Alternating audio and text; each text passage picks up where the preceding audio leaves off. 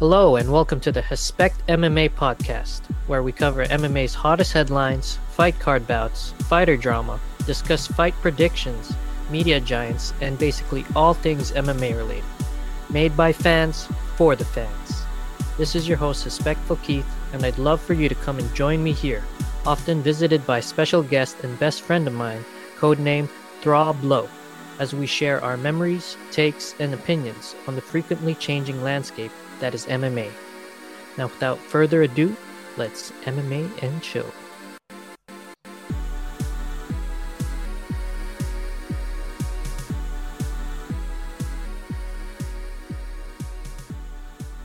Hello, hello, hello. Okay, there. That's Can you hear me? yeah, yeah. I can hear you. It's uh no static or anything. Okay, awesome. Okay, we can just do this. Yeah, I mean this kind of sounds like uh just talking through a phone. Alright, good stuff. Can I make this louder? It's okay, we can make do. Alright, man. Alright, we good? We go? Yeah. yeah, we're good. Go? Alright, man. Let me just pull this shit up here. Uh, how, how how's your, uh, how's the, uh, week been? There was a week, uh, where there was no UFC fights. I mean, there was fights, but Yeah, yeah. That one took me by surprise. I thought uh, this card was last week. I was about to Mhm. start inviting people over, and I just got burned hard when I saw I'd have to wait another week for it. yeah, that, I guess there's a misunderstanding there because when I was texting about it, I was like, no, no, it's cool. Like, uh, we we can do the pod next week. So, no, no rush. Yeah, I, I was like, "Are you sure? That seems weird to do uh predictions and shit after the card." yeah. All right, that's all good. That's all good though. Um, y'all do anything for Canada Day or Fourth of July? Not really. Or no, I guess. No. It's all good. Me neither. I think we just uh, we just went shopping. Yeah. Just much. for the baby. That's all. Yeah, for anyone that follows my page, you know I I posted a meme of uh, Anderson Silva and it says my life as an MMA fan. It's normal, it's not so glamorous. we talk about exciting stuff, freaking MMA. Uh, Oh, yeah. yeah. UFC 264. Uh, we're gonna get into that. Um, but of course, the last card, Gane versus Alexander Volkov. Oh that yeah, was a pretty good card. yeah. That one was good really. finishers on there. Yeah, yeah. That was a that was a good card. I had to rewatch it uh, a little bit after, but I mean, some good shit. Yeah, you got any uh highlights you wanna talk about yourself?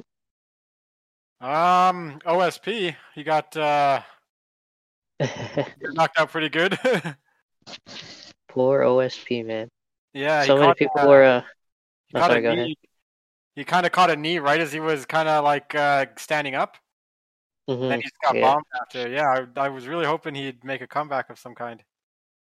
Did you hear about the uh controversy where Boser was putting or he may have grabbed the fence, but no, there's a oh excuse me, sorry.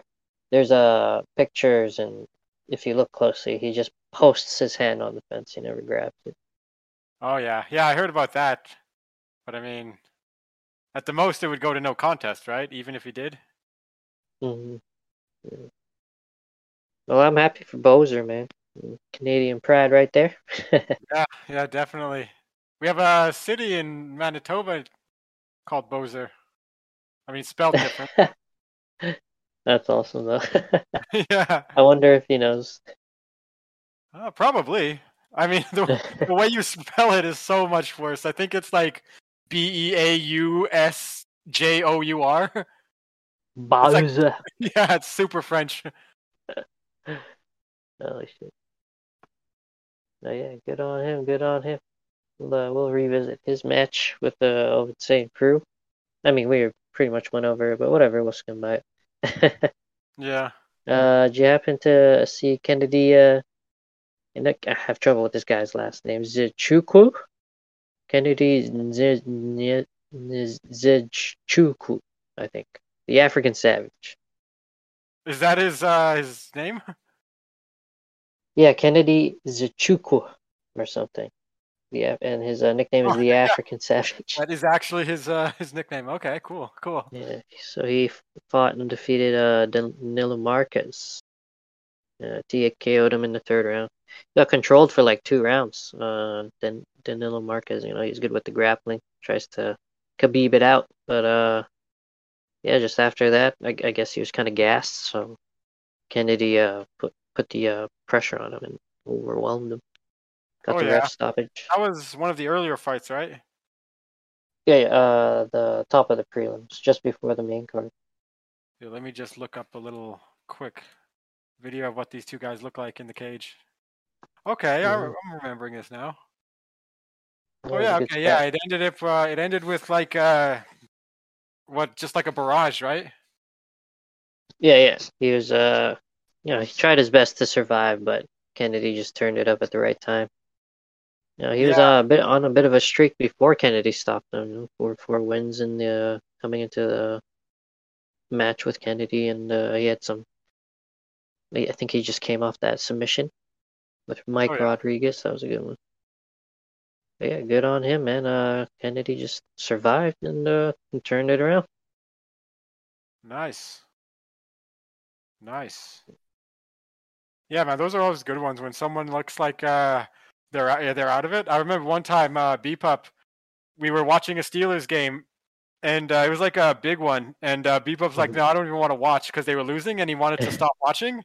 And me and Yeah, Alex, "What? Why? You can't just cut it out for the last 5 minutes cuz you're not winning." That's hilarious. Did yeah. they turn it around or? No. no, they Oh. didn't. But the I was like, play- It's funny how like uh, if you if you turn away, right, you're never gonna see the crazy times when they actually do. yeah, yeah, that's true. Yeah, what was that fight where he uh he got caught in the bathroom and then we saw a Oh crazy yeah, that was uh Hendricks Lawler when when we were waiting for the decision, right? And then they Yeah. and knew, and we're we're all like jumping and screaming as loud as we can. We just hear the doorknob jiggling like crazy. Fucking knob locked on him. yeah. Holy shit. himself out of there. Oh yeah, man, that was so epic, man. Ro- Robbie got it back. Ugh, thought the takedowns would uh be the big points, but he reversed them and he fired back. I mean, title run Robbie is probably one of the most entertaining series of fights from one person in UFC. Goddamn, just Because I mean, what did you have? You had. Hendricks, you had uh, you had Condit, you had La, La uh, what's it called, MacDonald. yeah. Oh Those shit, man, right there. What a run! Yeah, I know. What a fucking run! What a story too. Oh. He was there when he was young and got cut. Yeah, uh, surprisingly, now that we're talking about him, I don't know if you heard, but apparently Dana said they're working on him and uh, Diaz for a rematch. Nick or Nate? Oh, Nick, yeah. Oh shit, that'd be a crazy to return. yeah, that'd be awesome, yo, for both of them. They're they're aiming for November, but I don't know, man. It's hard with Nick, but I hope so. You know, it's just hard. Hard to trust that guy. yeah, I don't know. If if uh, that one went through, I'd be down. hmm Yeah, frick. I would like to see like they're both like it's been such a long time. You know, it's always interesting those storylines, even with uh, McGregor and Poirier before the trilogy. That's that rematch. Yeah. You know, everyone was counting Dustin out, or most people counted Dustin out. Some people knew what Dustin was capable of, and there was the others like me. I was questioning it, like you know, you know, I don't know. Conor's so good, but Dustin, man, he's he's looks so good too. It's, I gave it to Conor though, and that and yeah, Dustin finished. Good shit. Yeah. Yeah, that one's that one's a tough call, even with the the rematch on Saturday. hmm Yeah, yeah, yeah. I don't know, man. They're they're just they they're both the elite, right? They can they have their way to finish the other person. It's just who can do it. Yeah, exactly. Who can do it their way. God damn, that's gonna be solid.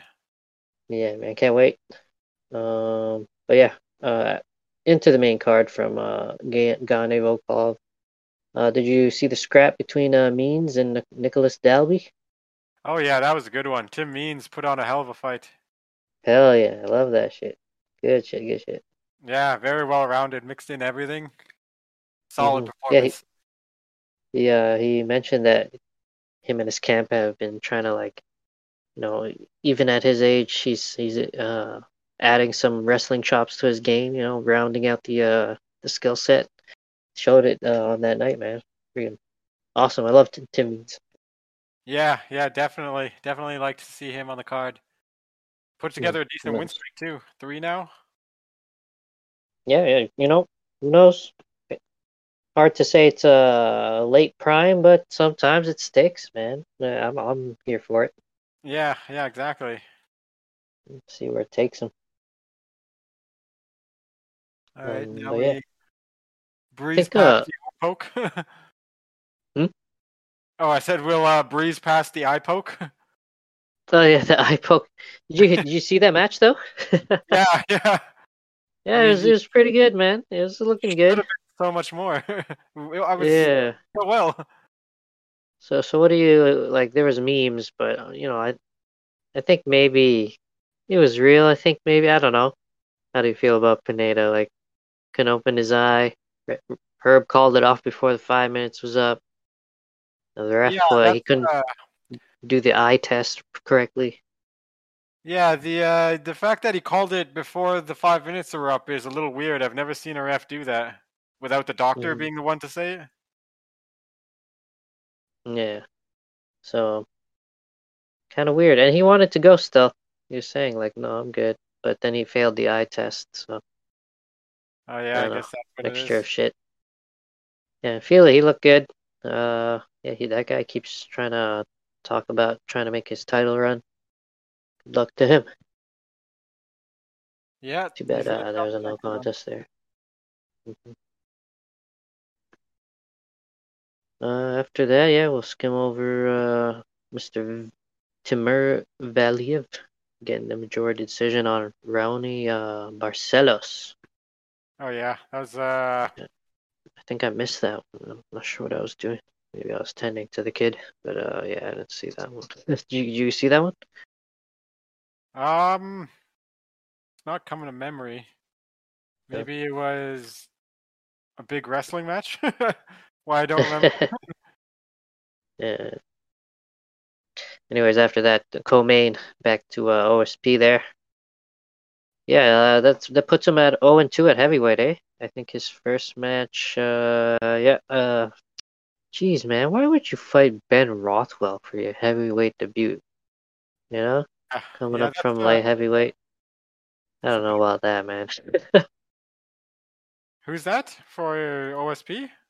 OSP for his uh, heavyweight uh, debut or de- debut, uh, he uh, fought Ben Rothwell. God damn. Yeah, that's a tall order Yeah. for, for a small heavyweight. Jeez. Yeah, you, you picked the biggest guy there. Yeah. and it's not like he's just like big and he's he can fight, man. He's got yeah, awkward boxing. he's super awkward, but you know he he can definitely fight. yeah, man. that was a bad pick. Bad pick. Yeah, so I don't know. Should OSP start stay at light heavyweight? We're Like, what's going on here? Why does he keep venturing up? Is, is he tired of cutting weight? He is a thick boy. Like people were gassing up. They they had the OSP, you know, th- thick thick body, thick thick peach memes. You know, yeah, like I don't know. Maybe he's just fighting to fight now. Maybe the title aspirations are gone, and he's kind of just doing his job. all right, all right, Heavyweight is easier than light heavyweight, right? yeah.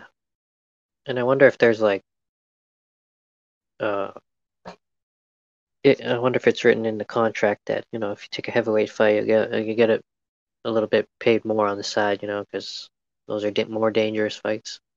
Usually Yeah, the heavyweight maybe paid more. like. Plus, it's the the biggest division, right? People want to see that. hmm Yeah, they love the big boys. Yeah. yeah, but uh, yeah, second match, Boser, basically just like a smaller and faster Canadian version of Ben. Didn't work out for him either. No, no. Good for uh, good for him though. Yeah, I'm happy for Boser. Yeah, he snapped his uh, two loss skid. His last uh, loss. I think it was just like two weeks before that, right? Didn't he fight on like? He fought Yeah, June 5th. on the fifth, and then on the twenty sixth. Eleven days later. Crazy. Yeah. Lost to Ilir Latifi. I think. Yeah, I think that one was uh, a tough, tough fight. Latifi just edged it out. Yeah, yeah. Latifi hasn't been doing very well lately, but he's. uh I always thought he was going to do more than he ended up doing.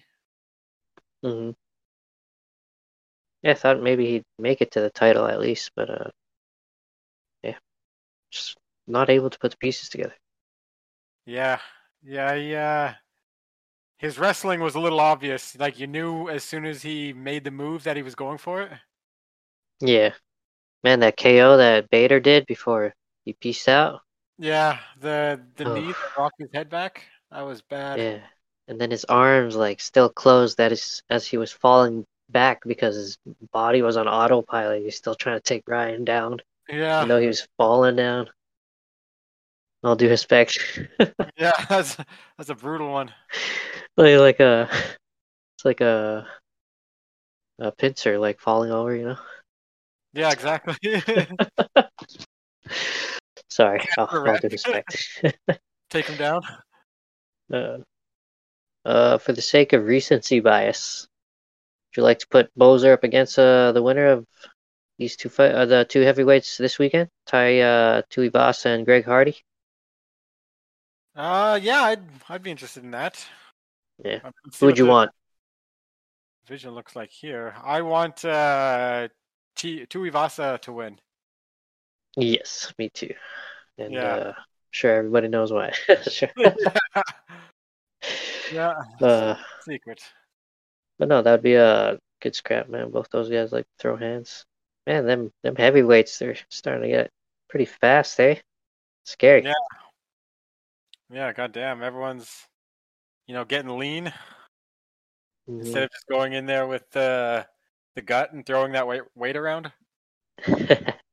Roy Nelson, shout out. yeah, Big country. Original. Oh shit. Uh, but yeah. Uh, the main event there.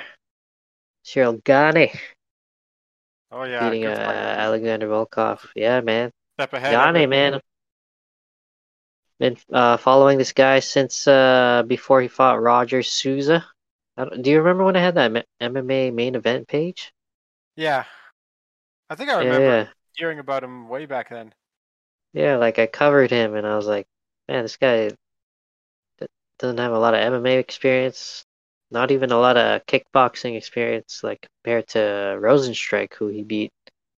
But uh, he just just seems to just seems to have the fight IQ for it. Yeah, yeah. I mean, he definitely, you know, uh, showed it in the Volkov fight. He was he basically outpointed him everywhere. hmm Yeah, his his he was the faster guy. He he got his jab off a lot faster.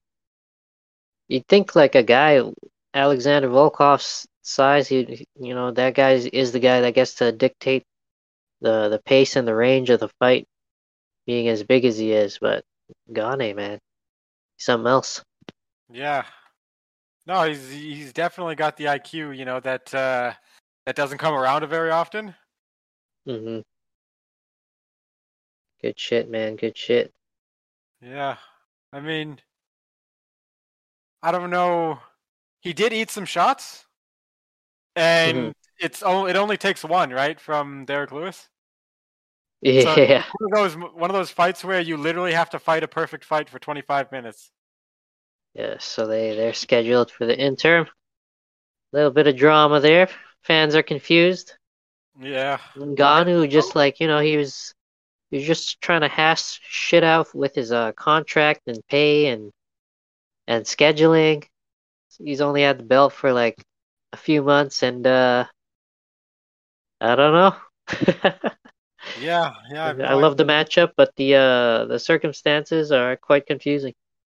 Yeah, I mean, if you look at the uh the entire fight card, I mean, they have Nunes and Pena on that card.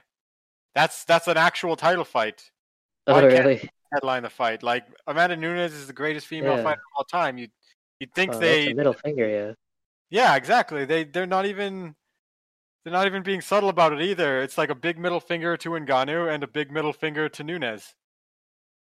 Like it they're basically telling her she can't lead a pay-per-view. Yeah. I wonder if she has something to say. No one's asked her yet. Yeah, yeah, I haven't uh I haven't heard anything about that, but I mean, I'd be completely fine. Actually, I'd be more fine with what what's happening now if it was a Nunes Pena card and Lewis and Gane were the co-main. Yeah, I, I would like that. Nunes uh, deserves main event slot. Freaking most dominant female champion going on right now. Yeah, exactly. Yeah, Kind of confusing. And I mean, Kinda the confused. card is pretty solid too, right? You have Aldo and Munhoz. That's going to be solid. I definitely want to see Chiesa and Luque because they're both in a position to be like one or two away from a title shot. Ooh, that's That a yeah, that's a heavy one. You got Chiesa. He's obviously gonna try and strangle him. Yeah, I mean, his hands And have been Luque, getting better, but I, I don't think he he can stand with you know the top of the division. yeah, Luque, man, he's a freaking Yeah, great definitely- boxer. Great chin. God, Yeah, love that. Love seeing that guy fight. Yeah, I would definitely want to see both of those guys move on. It's gonna suck to to have one of them have to rework their way up, hmm and then you Yeah, have it's always tough when you have that situation. Sorry, yeah go. Angela Hill. You know, I I always love seeing Angela Hill fight. So going over to uh, some headlines right now. Uh, Nevada State Athletic Commission recently uh, said there won't be any more discipline for fighters uh, who smoke the kashish, Oh yeah, the wonder- kushish. I wonder if they tag Nick in that post just to piss him off. I know it says right here too, just like just so people know, the new policy begins Wednesday and is not retroactive to cases that have yet to be adjudicated. So y'all gotta still fight. Everyone before the uh, change still has to fight for their case. Unfortunately, you are not exonerated. no, no. It's been well over four years though. I want Yeah, uh, that's good though. Yeah, that's definitely good. Must suck to people who just ate like uh, six months suspension in the last six months. Right? Like you, people with the most recent suspensions probably punching the air right now, just like yeah, "The fuck is this? It's weird that they can't just exonerate people after that. yeah. I mean, it, it's yeah. I don't get that. It should be retroactive, at least to a certain point, right? Mhm. Because like, what if someone got banned like a week ago, and it's like a six month ban, or like a two year ban or something big like that, and it's like you guys knew you were going to make the decision, and you decided to ban me for two years anyway. I imagine there's got to be someone in that situation. Well, shit happens, I guess. yeah, nothing you can do about it. Yeah. Right, so I'm sure you've heard about uh Sean O'Malley's replacement opponent, one Kris uh Moutinho, Moutinho. Oh yeah. Uh, Yep. Um, trying to pull up this guy's record. It's not the prettiest thing. A lot of people are saying UFC is trying to pad O'Malley's record. Have you uh seen this guy at all? Uh, Do you agree no. with the uh bias? Uh, I I don't want to you know disrespect this guy by saying he's you know unknown or anything like that, but I mean it's your debut and you're headlining a pay per view against a ranked opponent as a short notice fill in. I mean, who's gonna know who you are at that point, right? It just seems like, yeah, the most logical explanation is instead of one of the big name ranked guys who could beat O'Malley, they're trying to just give him some random. Because I mean, I yeah, I man. I, it's weird. there there were a few guys that he called out that were calling him out, but apparently it was all like scheduling nonsense. So that's unfortunate. Yeah, yeah. I mean, how long ago was it? What was it like eight nine days notice when they announced it? Uh, I'm not sure. Yeah, I'm not sure. Okay, well, I don't know. Yeah, it's that's just weird, right? Because right now, where is? Let's check here. Sean O'Malley is sitting at. Oh wait, he's not even on the ranked board. Okay, okay. That's weird that he isn't. You'd think he would be with what? A few uh few UFC wins already? Well, yeah, I think he was trying to get at Cruz at the very least, but no, he's still he's still punching around down there. Yeah. Yeah, I mean he's four and one in the UFC, it says here. No, Mhm. five and one. You'd think that would be enough, but I guess uh when he lost to Marlon Vera, that was kind of his shot on the board. Or he physically know, lost um, mentally. Yeah. Uh, you know, you know who I'm pretty surprised about uh being pretty far down the card. Um, Brad Tavares. He's uh he's on the early prelims of uh UFC 264. He's going against one uh Omari Akhmedov. Not sure I've seen this guy perform yet. Obviously Russian. Yeah. Don't need to look into it. Yeah, he's uh he's been a long time long time name on uh in the UFC. I mean how far down is he? He's He's on the early prelims. he's headlining the early prelims? Um, is he headlining? I believe. Yeah, so. it looks like there's three No. fights here. Well, he's he's before Jennifer Maia and Jessica Eye there. Okay, yeah, yeah. I mean that seems a little weird. Yeah. Seems like he'd Hey, have more. even Maybe they want to put a name on the the undercards. That way, people will have more incentive to tune into all three instead of just the main event. that's true.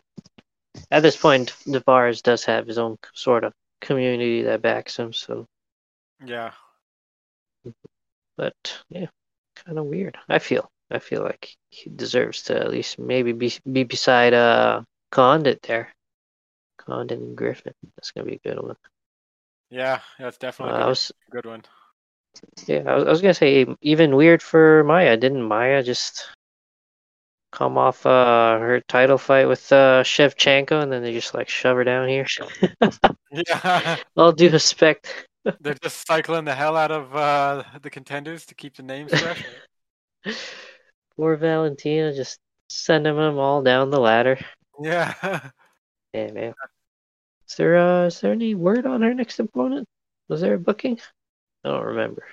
uh, I don't think so. I haven't heard anything. Didn't she just uh, just beat someone?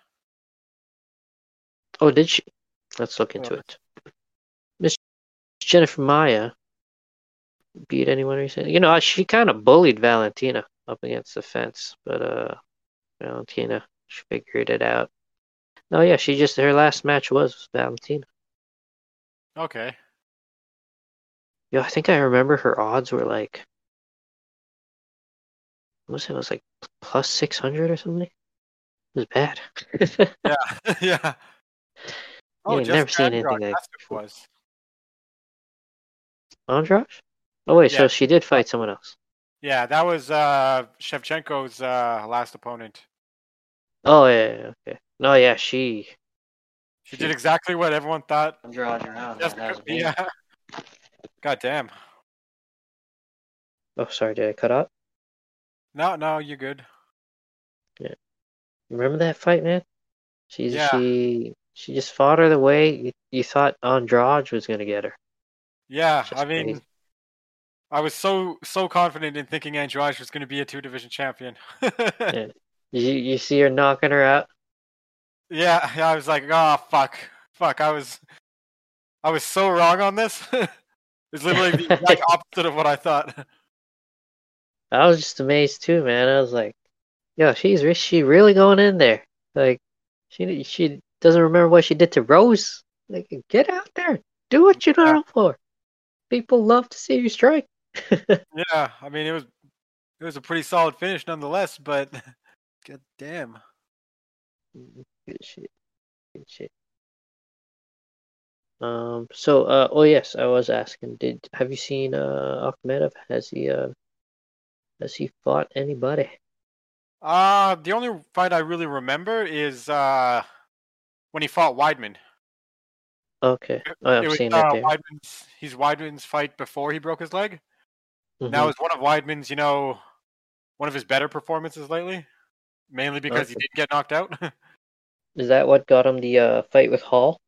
Yeah, yeah, he came off two knockouts, uh, losses, and then you know basically just put on a traditional Chris Weidman performance.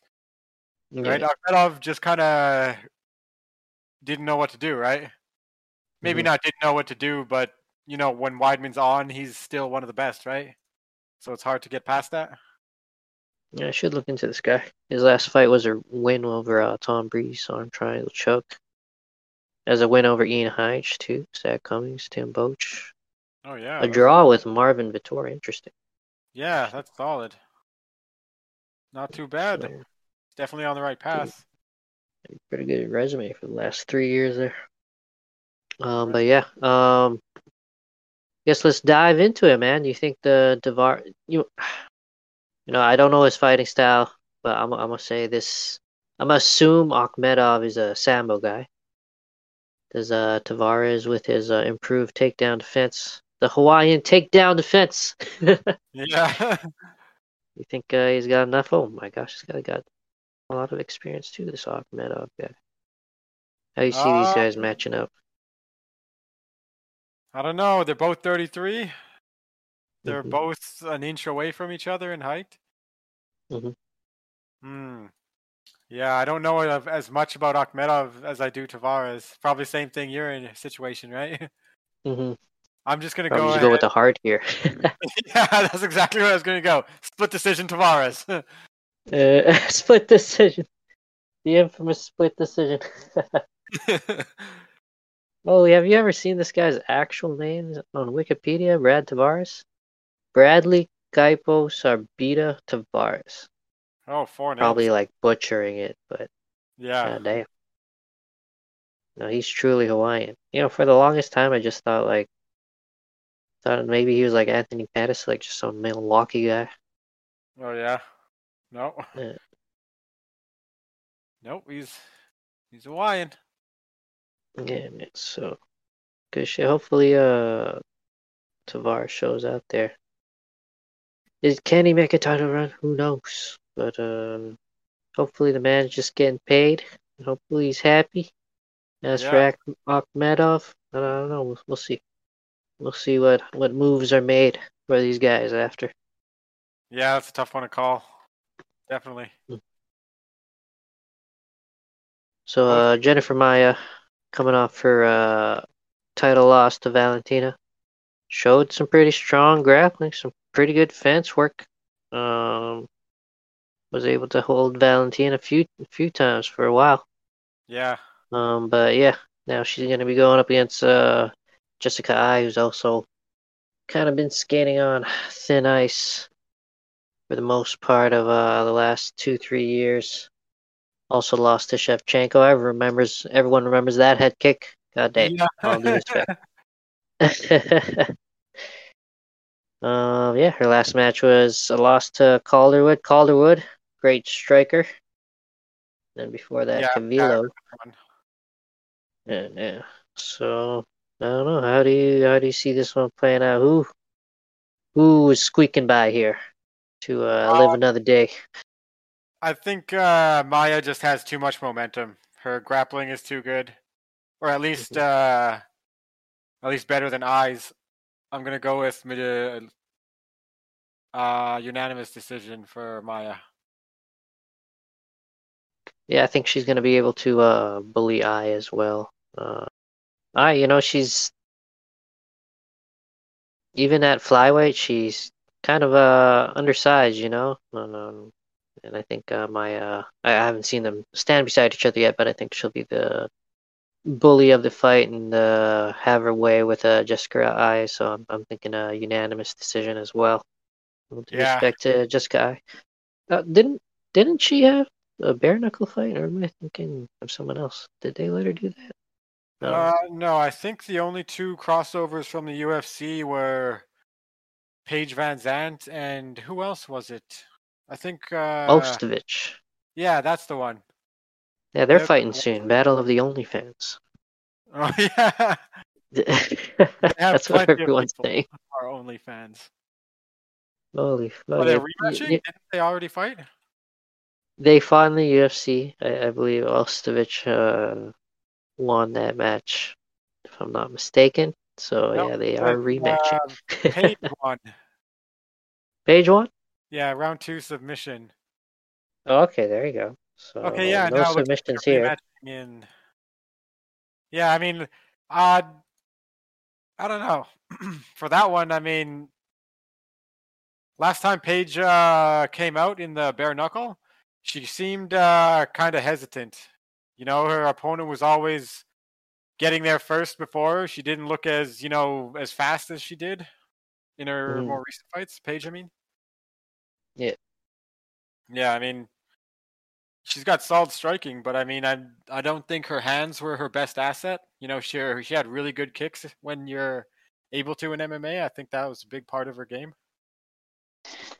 Yeah, I think she's she's pretty happy with the paycheck. So, I mean, if if if that's what it is, I haven't watched it obviously, but um, it is uh, it is a significant thing. Everybody's talking about it. Um, I don't know. Well, we'll see. Uh, it's a good fight. I'll uh, I'll watch a replay. But uh, yeah, well, it's just uh. We'll see them ladies. So hey, hey, what if uh, what if one of their freaking uh, what if one of their freaking upgrades explode, man? Like, what, what do you do then? Like a TKO victory, or I don't know. I'll do respect, ladies. All right. Anyways, moving on. I think I saw one of those things on. Remember that show on Spike TV, A Thousand Ways to Die? Yeah. Yeah, there was one of those ones where an implant did explode and someone died from it. oh my goodness. but what then again, happened? Do you remember the details? no, no, I, I just vaguely remember that uh, the gist of it.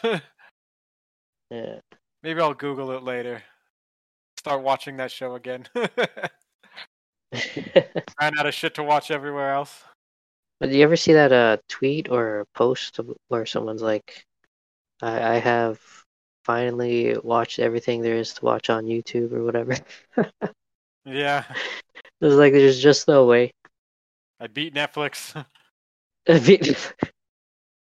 yeah, freaking uh what was that? I remember there's a Joe Rogan episode where they actually looked into like how many hours of content are being uploaded into Google and I think they said like uh was it 300 or 800?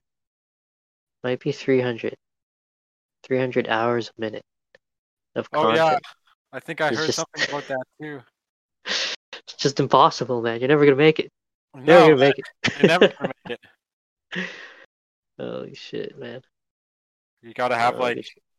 a wall of monitors just so you can watch like I don't know how much you need at least 300 uh, and one monitors, right? To get past every you need to watch being uploaded. Yeah, man. 180 monitors or whatever. Do you know? Yeah. Holy shit. That's insane. That's insane to know. Yeah. Like how? Just Jesus. that is a lot of goddamn uh, a lot of goddamn fucking streaming. hmm Uh, moving up though into the prelims. Ryan Hall, uh, have you heard anything? This guy's been having some rumblings about him. He's the one that uh submitted BJ Penn in his last fight, I believe. Heel hook. Kind of did an Imanari roll, pretty stylish. Oh, nice. Darren Elkins. Have you heard of him? Fought Darren Elkins Yeah, too. No, I haven't really. yeah, so he's BJ He's very- don't, don't pull as much weight as they used to. Yeah. So you you can see his neck wizard. He's uh he's a grappling ace. Guy uh loves to submit. Uh, he's going up against uh Ilia El Matador. Ilia El Matador. Um, what's his name? T- Top Tapuria. oh, he's butchered the shit. That guy's undefeated though. He's uh ten and zero. So that's very it's a very interesting. Maybe uh under the radar fight people need to watch out for. Yeah, and he's already got two fights in the uh, in the UFC, so starting to Coming build a name. KO Damon Jackson. Looks good shit, man. Looks deadly. Yeah, it's always interesting to see uh to see fighters who lose their first pro fight and then go on to put together a monstrous win streak. Yeah. It's just like that's the only lesson they needed. yeah. A harsh one right at the very beginning. Holy fuck. So there is a bit of a age gap discretion. Ilia's uh 24. Ryan Hall a bit advanced. I think he's about 36. Let's double check here. Yeah, 36. But yeah. you know, he's uh he's been successful. Yeah, yeah. He's, how do you see this one playing out? Um, I don't know if it's if it's entirely based on recent performances. Mhm. I mean, they both uh, have faced uh, solid competition. I mean, Youssef Zalal has been in the UFC for a bit. Damon Jackson. Then you have Elkins, Penn, Maynard, Lobov. Holy crap! That's a solid string of opponents. Yeah, man. Both I of mean, them, uh, honestly. There's a hiatus there 2015, 16, and then 18, 19, and he's been out for two years. Oh, okay. Maybe just Yeah. sharpening the tools. Yeah, I That's mean, deadly. maybe MMA isn't his uh his big gig. Maybe he's doing grappling stuff on the side. Who knows? yeah. Yeah, this know, fight's Ryan gonna be explosive. Experienced. I'm thinking I'm gonna go with Hall by submission, round two. Yeah, I think so too. I think he's gonna be the one to give uh, Ilia his hard lesson. Yeah, And then Ilia will go off on a tear again. yeah. Yeah, so hmm, I don't know. They both got grappling chops, but you know, Hall, he's slick with it. I think he'll go for a sub as well. yeah, yeah. I mean, at uh, at 36, grappling wizard. You know, you uh, you gotta do what you know. I mean, how old was Maia when he fought for the 170 belt? 39. Yeah, he was pretty advanced too. I don't remember, but he's always been the uh, the old wolf at the top there. Yeah. Good should get a shit. Moving on Fame from. Demian Maia. Oh, he better. Has he retired yet? No, I think uh, I remember hearing something about him having like one more fight on his on his uh, and he wants to he wants it doesn't want it to be like a ranked fight or anything like that specifically. He wants to just fight someone, you know, who will give the fans a good fight right before they go out. Yeah, it's got to be special. Good shit. All right, uh, moving on from there, Niko Price, this oddly uh, built fighter, the wide shoulders and long arms, and the, the he's, he's almost like a robot or some shit, man. I don't know. Yeah. He's going up against Michel Pereira. God damn, Yeah, Anthony Fish, go fight! No sure. it's gonna be it's gonna be a hell of a match right here. Yeah, man. So, uh, not much to say. If you don't know these guys, go check them out.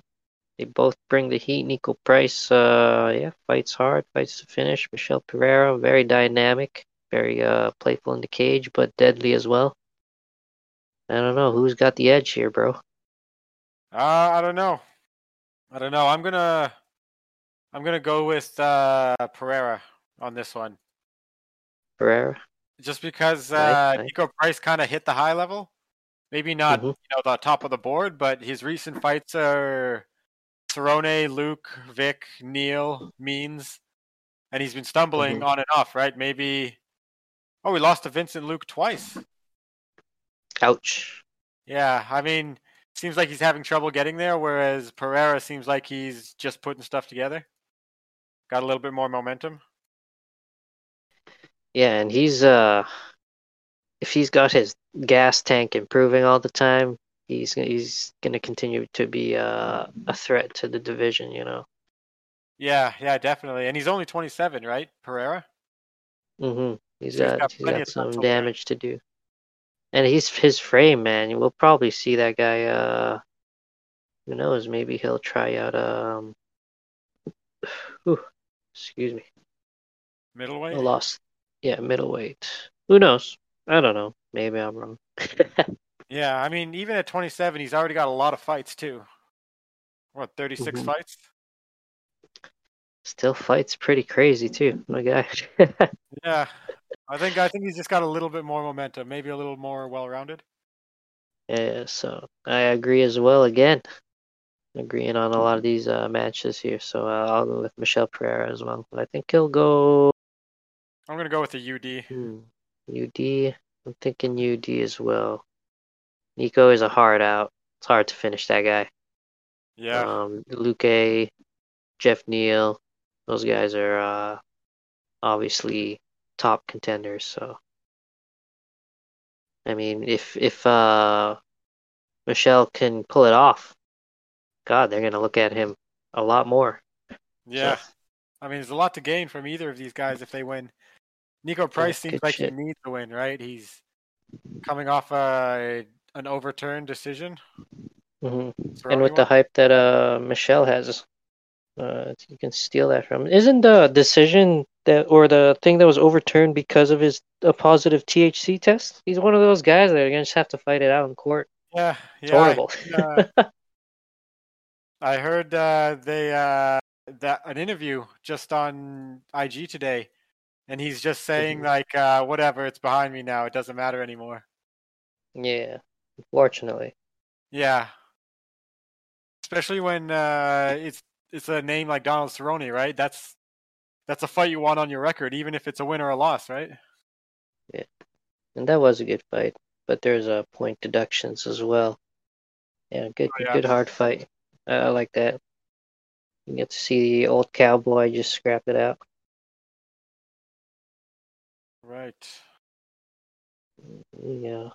Next one, Condit and Griffin. Yo, man, Griffin, I follow him.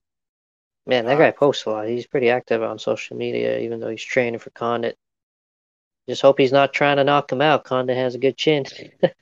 Yeah, yeah. I'm uh, I'm really hoping that uh, Condit can put together a solid win streak before he decides to retire. yeah, man. Uh, it's a solid, hard pick him for me, man. yeah, even if it doesn't end with a belt, I mean, always good to end on a high note. And like Max Griffin's been a, a favorite for a while now too, right? So it's hard to pick one of these guys. hmm I'm gonna go with Condit by submission, round two. Oh shit. Not that Griffin's ever been submitted, I don't think, but Let's have a quick peek. Max Payne Griffin. God, love that uh, nickname there. Yeah, Uh, Yeah, it's one of the no, he looks like a tough out. He's been uh, TKO'd by Colby, surprisingly, in 2016, but Colby Pillow Hands Covington. holy shit. I wonder who's getting the title fight. I wonder who's getting the title fight.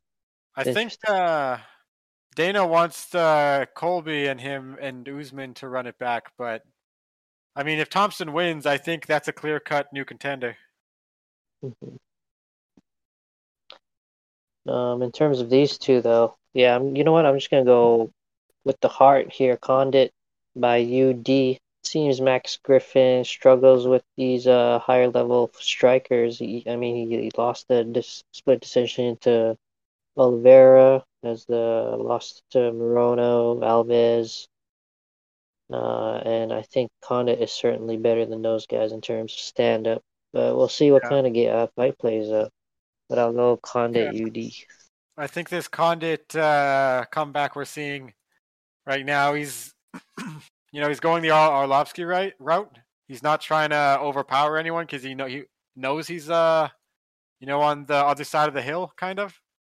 Mm hmm not not over it, but you know, just just getting there. So he's just uh, using his intelligence and his experience, as opposed. Yeah, I to love how he he wrestled Matt Brown. Yeah.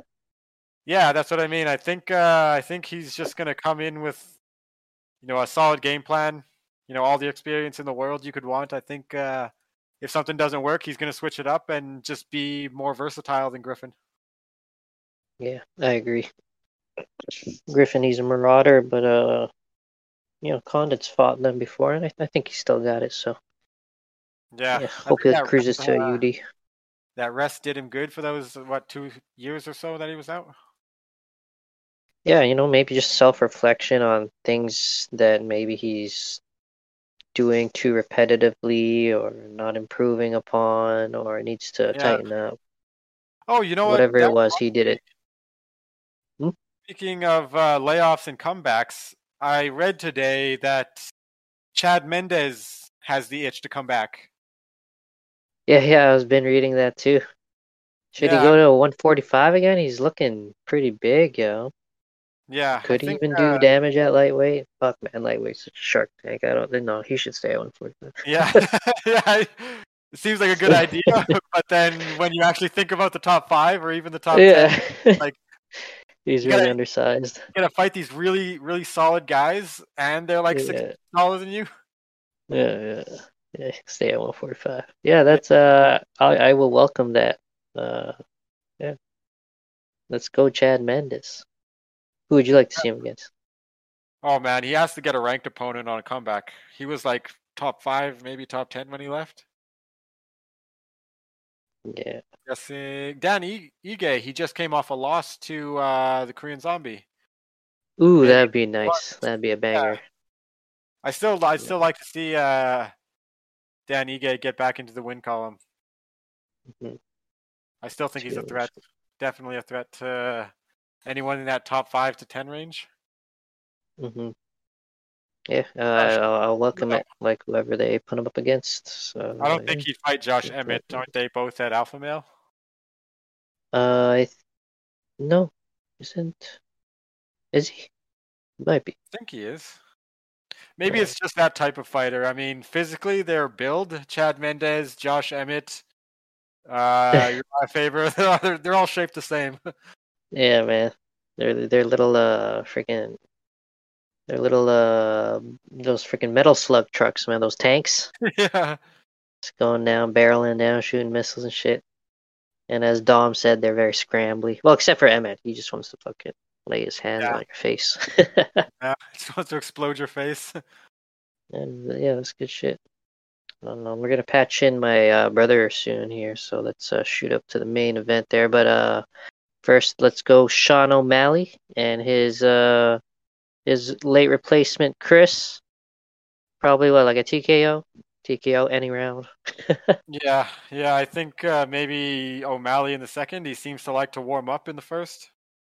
Mm, Maybe Probably be something si- Feel it out. Yeah, something similar to Almeida.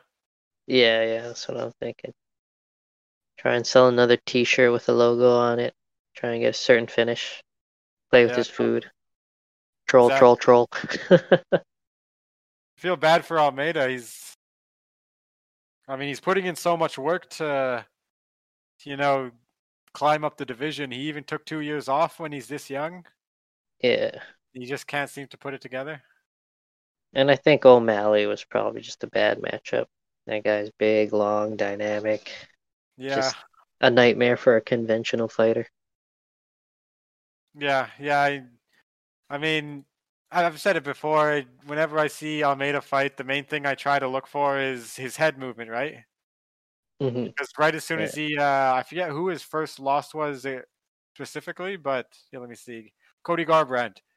Yeah, and then Jimmy Rivera. Yeah, as soon as uh, he started losing, it was always because you know he ate shots, just because he was hittable, right? hmm Yeah. And, uh, head movement's very hard to work into your game, but Yeah, his offense was uh, sick, but just never moving off the center line there, and uh, Yeah. just getting hurt all the time. yeah, I mean he was throwing some good shots at uh, O'Malley too. It Mhm. just never really worked out because I mean he was more hittable. Um, Uh, we'll skim over the uh, Irene Aldana, you know, all due respect, ladies, and Yana Kunitskaya. Miss uh, Marreta right there, Thiago Santos' wife. I, I think Kunitskaya will take it. Uh, you want to throw in a quick pres- prediction there? I'm thinking the same thing. That's what yeah. that's what I was gonna say. Then we got the big boys, Tai Tuivasa. I think we're gonna agree also that uh, he's probably gonna KO Greg Hardy. Yeah, yeah. Bam Bam is just a better fighter, I think. Yeah, and uh, I'll go send the uh, email to my brother before we talk about Burns and Thompson here. There you are. You should be patching in soon. But uh, yeah, this uh, welterweight matchup. Goddamn Thompson clawing his way up, man. What a fight, yo. Yeah, man, that's going to be a hell of a fight. I think uh I think Thompson can get it done though. Yeah, man, me too, me too. I think he's you know, as as old as he is, he's still fighting like he's young, man. Yeah, I mean, he moves uh better, his gas tank is better than a lot of guys in their 20s right now. hmm But uh before we throw down those predictions, let's pull up some notes I took here watching the uh, embedded episodes on the UFC channel on YouTube. Uh, Gilbert Burns brought in Raymond Daniels to help game plan against Wonder Boy. Oh man, pretty crazy, yeah. Uh, Wonder Boy and Ray Dam- Raymond uh, actually fought kick- in kickboxing January of 2007. Oh man, that's a while um, back though.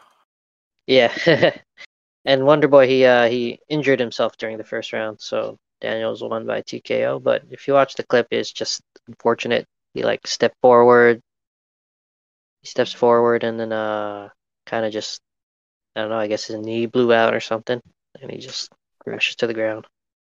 Oh man, that sucks. Speaking of rush to the ground, I uh, cut my my my finger with a bread knife.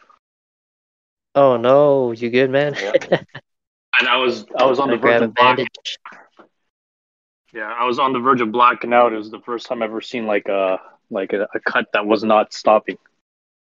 Oh, so uh, just yeah. pressed down on his yeah, I just pressed down as much as I could, and Christine um, helped me uh, I guess patch uh, it up. Go outside and get a handful of dirt. You rub it in there, let nature do its thing. Yeah, yeah. Thinking that too. Yeah, that, that, that was Plan B. if Plan A wasn't going to work. Yeah. Good, good, good, good. How's it going, guys? Yeah, good. welcome, welcome.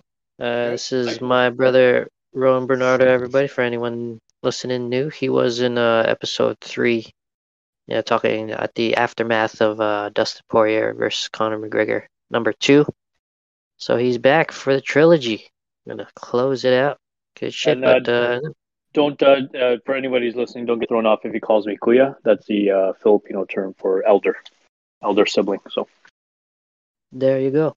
That's my kuya right there. Explanations. How's it going, Damon? How's the family? Good, man. Good. Just is it weird? Uh, is is it is it weird to know that uh, Keith is a is a dad?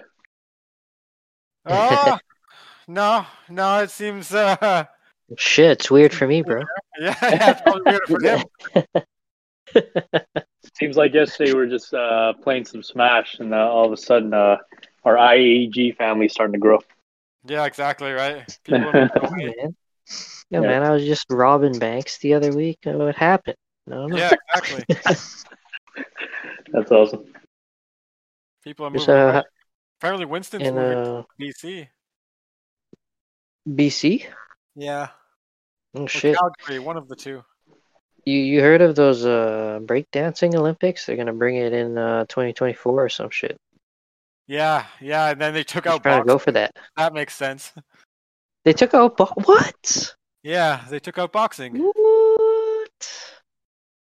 No, that's just confusing. Yeah, I mean, is it because of the corruption? Like, I don't know. I, I imagine it's got to be. yeah. Maybe the I don't know. Maybe people just didn't like it because they weren't fighting to knock each other out or win the fight. It was all about points. But that's boxing. yeah. Especially Olympic boxing. Uh, side note, can you guys hear me on my I'm on my AirPods? Yeah, we can hear yeah, you. Can hear you. Yeah, okay. You good, cool, cool. good. Yeah, so how are you, Kuya? Um, Got any updates for us and the listeners? Uh, yeah, just uh, just tried to uh, cut a slice of lemon, uh, and I was impatient with the current or the previous uh, knife that I used, so I tried to uh, go big. So I used a big ass bread knife, and uh, the the the lemon was kind of like three quarters way cut, so I had to really be uh, master chef, and uh, I failed big time, and uh, it was it was a pretty deep cut. It was almost like uh, it was like it, it looked like a mini waterfall that the blood how how the blood was coming out. Oh man! And I was like, and I was like, oh my god. You sure you didn't nick a vein or something? I hope not. Uh, what should what what would what would be the symptoms if I nicked a vein on my index finger? Uh, I don't know if a finger could bleed enough to make you have to worry. Yeah, I, sure. You already got pressure on it. Is this yeah, happening yeah, right put, now? No, I, it happened about like uh, one or two hours ago, and Have you ever uh, it was the first time. Stop? I I hope so. I covered it up. I pressed uh, really hard on the band. Well, uh, again, Christine helped me out, so I hope I pressed really hard on the band aid uh, to uh, to hopefully stop the bleeding. When I lifted it a little bit, uh, didn't seem like it was gushing out anymore. Uh, but maybe you know how you like rip the band aid and it's still not good. It starts to kind of like uh, I don't know discharge out. It was very very very little discharge. Uh, but then we put uh, polysporin on it, band aid, uh, taped it up, and then I put a finger condom on as well. It seems okay. I think it just needs time to, to close, but yeah, it was Yeah. a pretty deep cut. Yeah, I mean, as long as you're taking care of the in, infection side, you know, disinfecting and whatever. Yeah, yeah, we uh we rubbed it with because I wanted all in one shot. I didn't want to like like you know uh, tippy toe around it. So I was like, I was talking to my wife. I was like, hey, just have everything lined up. Well, uh, she brought out the the wipe. I was like, okay, quickly wipe it as fast as I can. Polysporin, band aid, tape, and then we'll just hope for the best. Oh yeah. Alright.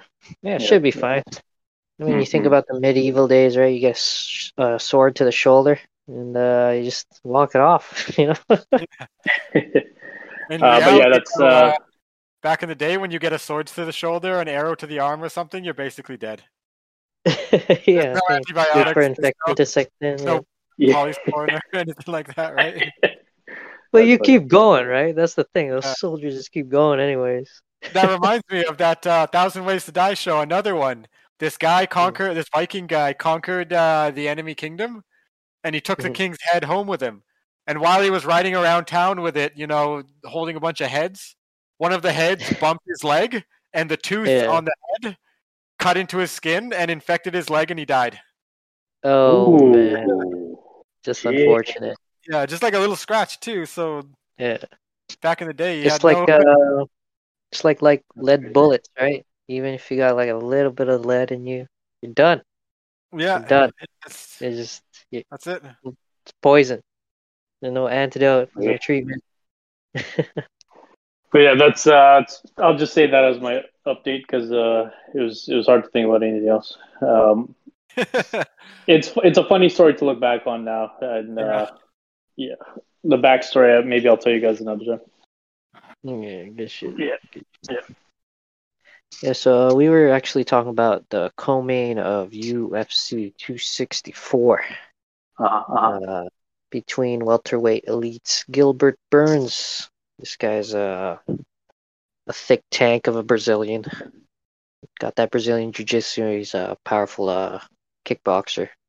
And he's facing Nice. against uh, one of my favorite fighters, uh, Stephen Wonderboy Thompson. He's just this uh, karate master who um, from America, and uh, yeah, he's just like like a real life superhero. You know, he uh, he has a kid of like, or he has a kid.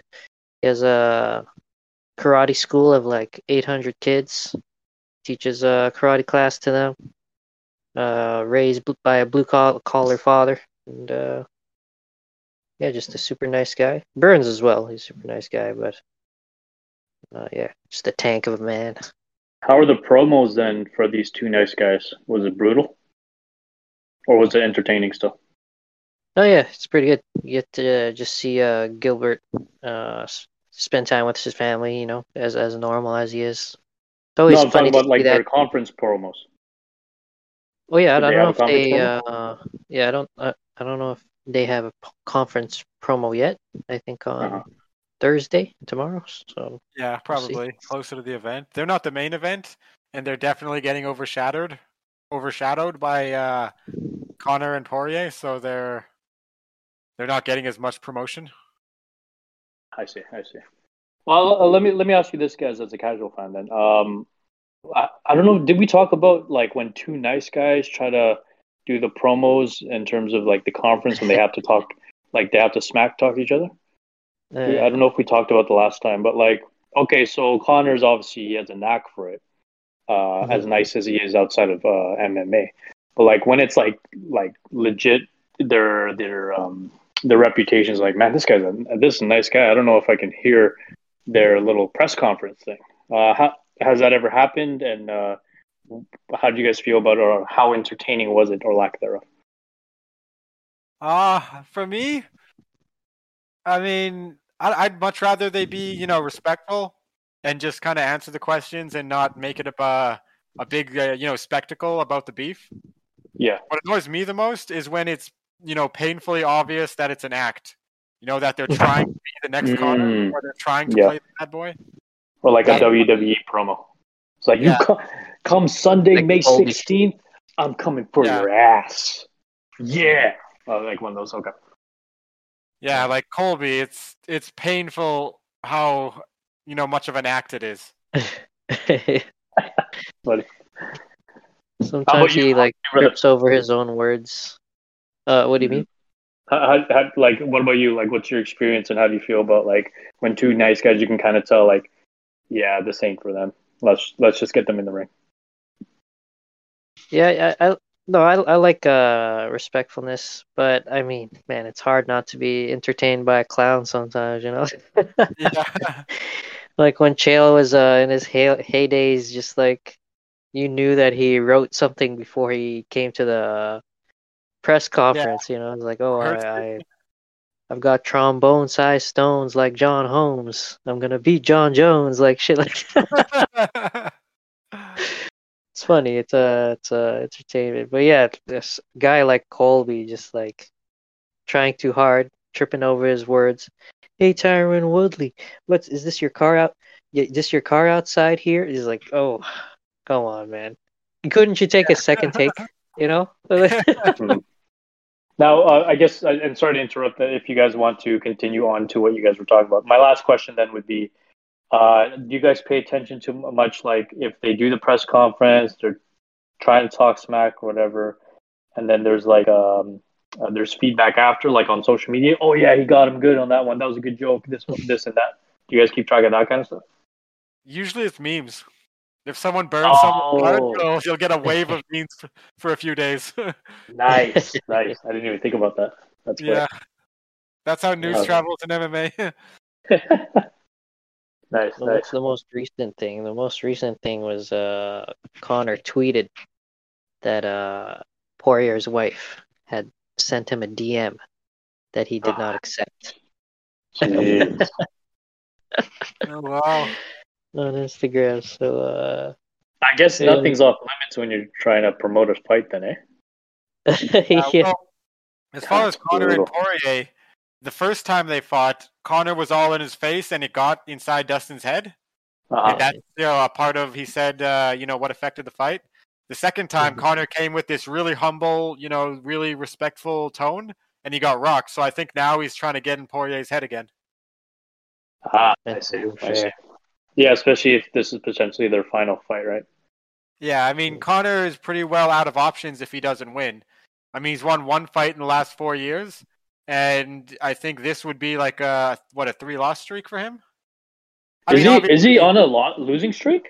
I didn't know. Oh that. no, he's not. He uh yeah. he lost to Poirier, and then in between Poirier and Conor or Khabib, it was a win of, uh, against Cowboy. But I mean, that, then, was that his fight coming back from the May- Mayweather fight? Yeah. Yeah. What was that one? Okay. Okay. Where you? I think you got him in like in the first round, right? Yeah, he did like, the shoulder strikes. Oh, the shoulder. That was a meme. Yeah, that was a meme. I remember that was, that. that was one of those things. Yeah. I mean, that was his only win dating back to 2016 when he won the lightweight title. Jeez. So I mean, okay. it's not like Conor's never going to have options or never be the biggest draw again. But yeah, yeah, that's true. title aspirations, he's legitimately going to have to put together a win streak to get a title shot. There's no way Dana is going to have him beat a level five to ten uh, fighter and then jump past all these other guys. Yeah, especially if everybody's been putting in their work and they're on winning streaks. Yeah. Yeah, it makes sense.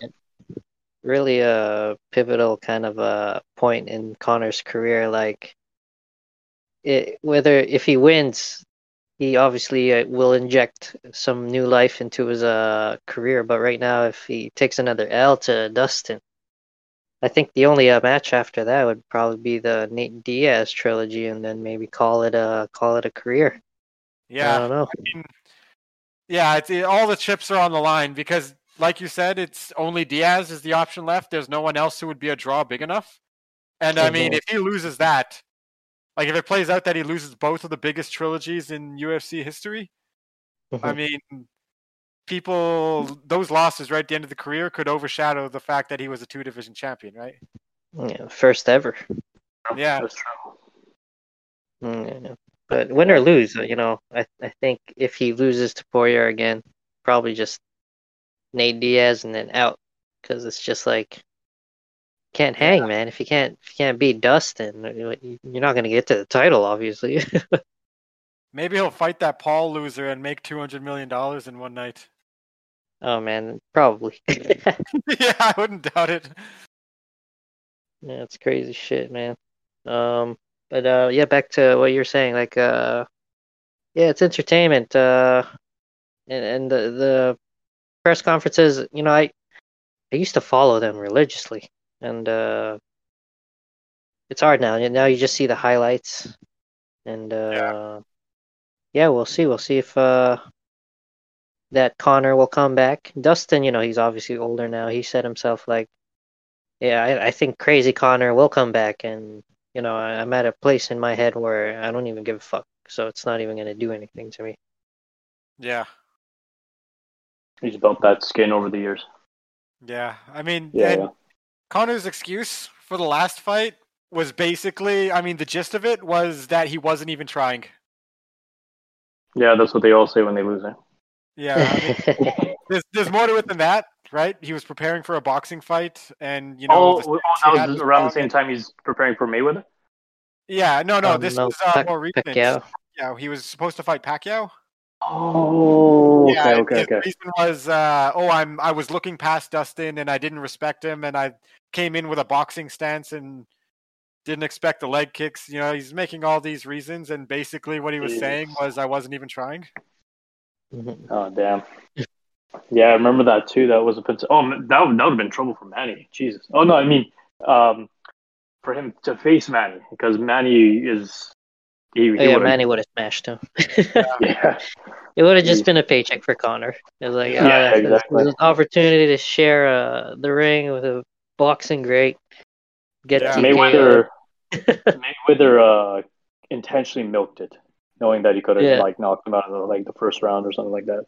Manny will That's probably good. try to knock him out in the first round. Mhm. Yeah. so what's the uh what's the co-main event? Who, who, who's it facing? You guys were talking about that matchup.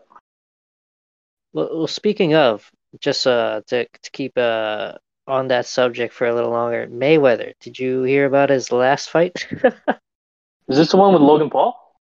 yeah. Yeah, well, I mean, that's the thing. Uh, somebody made a good point about. I, I forgot who. I don't know if it was a uh, a personality or somebody random on Twitter or like social media. They said it's basically due to the whole COVID thing. You know, like maybe purists back then would not even allow this kind of fight. I think the first fight that really broke open the idea was the Mayweather versus Conor McGregor. McGregor, but that was like years ago. Now you Yeah. see all these like weird star celebrity exhibitions where you get uh, Mike Tyson versus Roy Jones Jr. or even something like Lamar Odom versus whoever, and Nate, Nate Robinson, who's a basketball player, trying to take on Logan Paul or Jake Paul, whoever it was. Crazy. I mean, Crazy. people are just feeding for entertainment right now, and maybe once it gets back to normal, uh, we go back to actual boxing. But at the same time, if you if you open the floodgates, this might be how it is moving forward. Yeah, I mean, I Like think I don't fights. think it's I don't think it's just a temporary thing. I think uh, you know, freak show fights for boxing is going to continue to be something big because you can fight in any other sport and not get paid millions and millions of dollars. And then you can fight once in boxing against the right opponent with the right promoters and make more in one fight than you did in a 20 year, 50 fight career in kickboxing or MMA. So yeah. as long as the the money is there, the promoters, the fighters, the the camps, everyone's going to be on board with it because you're getting, you know, literally tens to potentially hundreds more times than what you'd get for a regular fight. That's a good point because um, I think Nate Robinson, as popular as he was with the uh, the basketball world, he said his followers just shot up the ranks um, when he did the the. I, was it with Jake Paul or Logan Paul? I don't Logan. even know. They're okay, the yeah, so, yeah, his followers just shot up the ranks as soon as he uh, fought Logan, and so people see that other celebrities like, oh, okay, and then from there, even though he's known for the guy who gets knocked out, you see people that do like him, people that do want to follow him after is probably making more sponsorships and more money ever since the fight. Yeah. Oh wait, who are we talking about again? Uh, Nate Robinson. I don't know if you remember, uh, like a five foot nine dunker. Uh, he yeah, used no, no, no. Yeah. Yeah, yeah. Yeah, he fought Paul. Sorry, sorry. Didn't mean to put that out there. It was Paul that he fought. The, the, I just want to say, uh, yeah, yeah. Mayweather, the Mayweather Paul fight. I Paul, when he was going for the finish, if that's what you can, you know, call it, looked like a high school kid, just like bringing bombs at some other kid against the lockers. Yeah. It, it no, I heard professional yeah. boxer. Yeah, surprisingly, a lot of people put money on uh, Mayweather by knockout. I, I should have thrown something on there because I was like, how how is Mayweather gonna knock this guy out? He's like forty pounds heavier than him. He might be yeah. the best boxer, like best defensive boxer of the era, but yeah, that guy's a wrestler too. Those guys have like strong neck muscles. Yeah. I was like, no, he's gonna probably just decision him. I mean, obviously there was no fight winner announced or announced, but yeah, it was just an exhibition. Yeah. Um. I mean, yeah. He the the Logan Paul is he's probably close to his physical peak. Uh, he's also much younger than Mayweather. Um, it's it's highly it was highly unlikely that he's going to knock him out. Um, besides, I don't know. Even even if he wanted to, I feel like Mayweather would have milked it as well, uh, just because of all the pay per view um, money that he could make. The longer the fight goes, I guess. Yeah, mm-hmm. yeah. I mean, the money is what's going to keep the the whole you know big show fight type thing going. Mm-hmm. Especially yeah. when you compare it to what UFC fighters make, right? Uh, oh, for sure, for sure. That's I'm surprised Conor is even doing the whole. If he, he's getting back into the octagon, I'm like, you made it, man. You don't have to put your body through any of that. But uh, I don't know how how well how handsomely paid is he going? Is he being paid in uh, MMA to for him to put his body through all that stuff? Like, are you guys cool that he is in the the art still?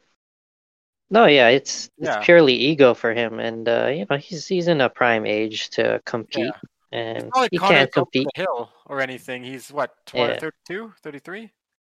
Yeah. Is he really only 33? Yeah, he's the same yeah. age as you guys, 89. Oh my god, we're the same age. I'm just a schmuck. Jesus. Come on, Conor. oh no, 88. No, sorry. One year old. Okay, oh, yeah, but still, that's wow. I didn't even know. I had no idea. That's crazy. Well, I don't think many regular people should compare themselves to someone like McGregor, anyways. That's true. That's true. no, a lot of people are going to reach that. It's like if we all start comparing ourselves to Elon Musk, right? Oh, fuck my life. That's a good point.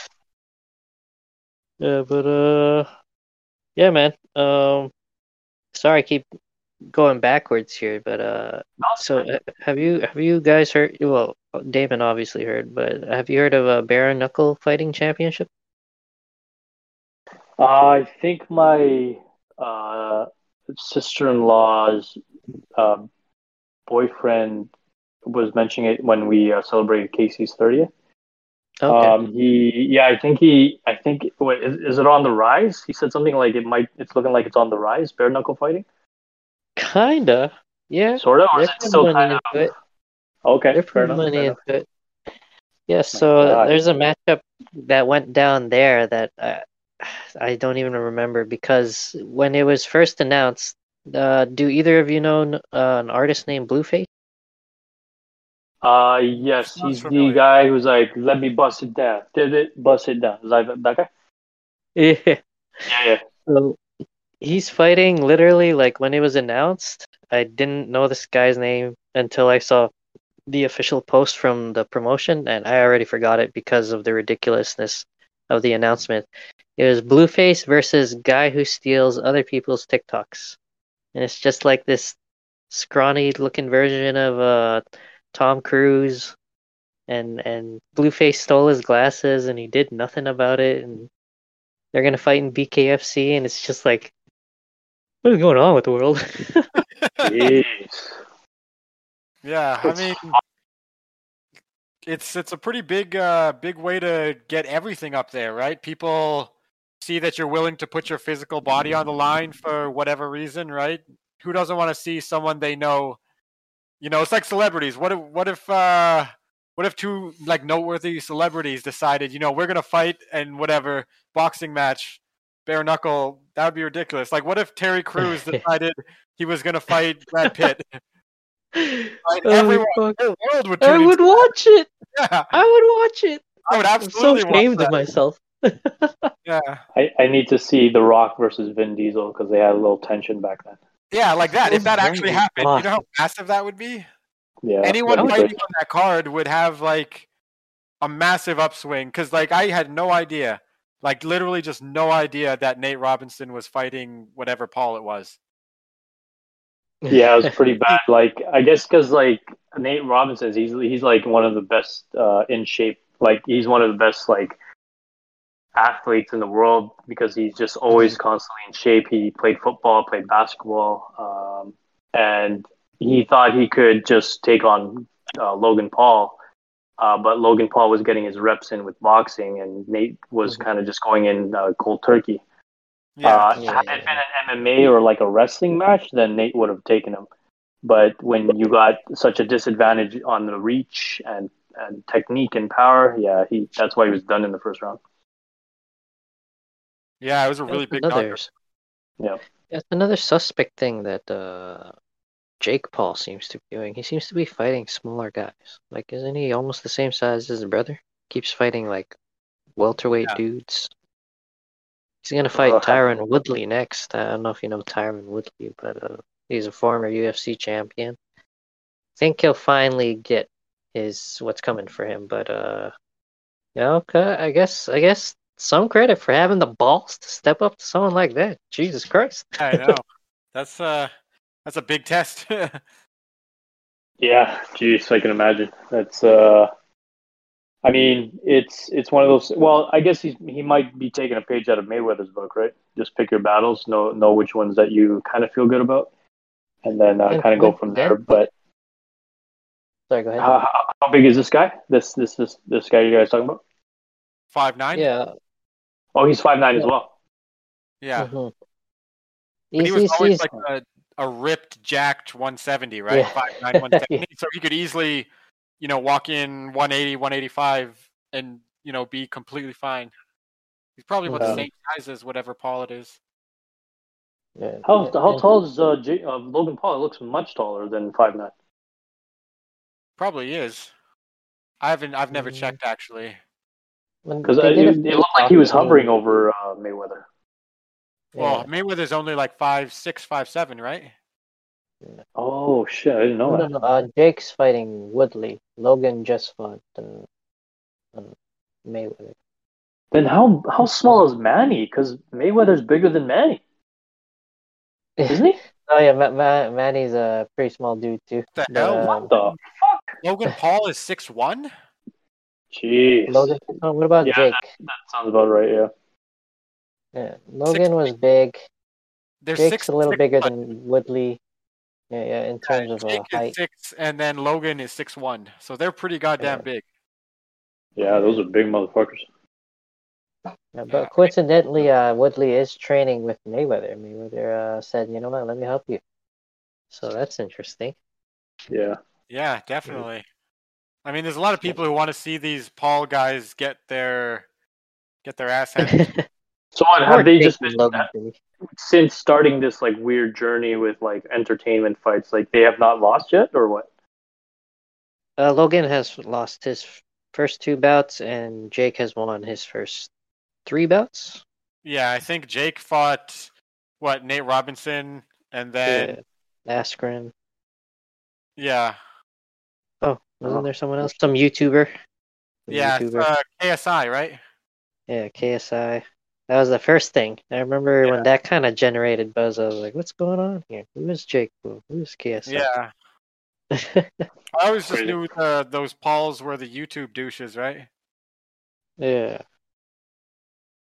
Did something about like uh well apparently what really put him on the next level is they knowingly made fun of a dead body apparently that they found at a pier. Yeah, no, I remember he was uh, in Japan and there's this place that's mm-hmm. uh, nicknamed the Suicide Forest because of how many people go there to commit suicide. Okay. And they they actually went there and found a, an actual dead body that had been there for a little while and just hadn't been found yet. And instead of doing what any rational person would do, they decided to record their video, make their jokes, you know, show the body in the video and everything, some random dead guy. And then they went and called the authorities and whatever, and then they posted their video as if they were using this dead guy's body as a prop for their YouTube page. Oh my god, that's fucking sick. Yeah, yeah and then he tried so to play sick. it off as you know we wanted to bring issues to light and we wanted to show the reality of the situation, and he just YouTube douched the hell out of it. Yeah, that's that's rough. And that's what got him a fight with Mayweather. yeah, that's what led to it. Basically, I mean,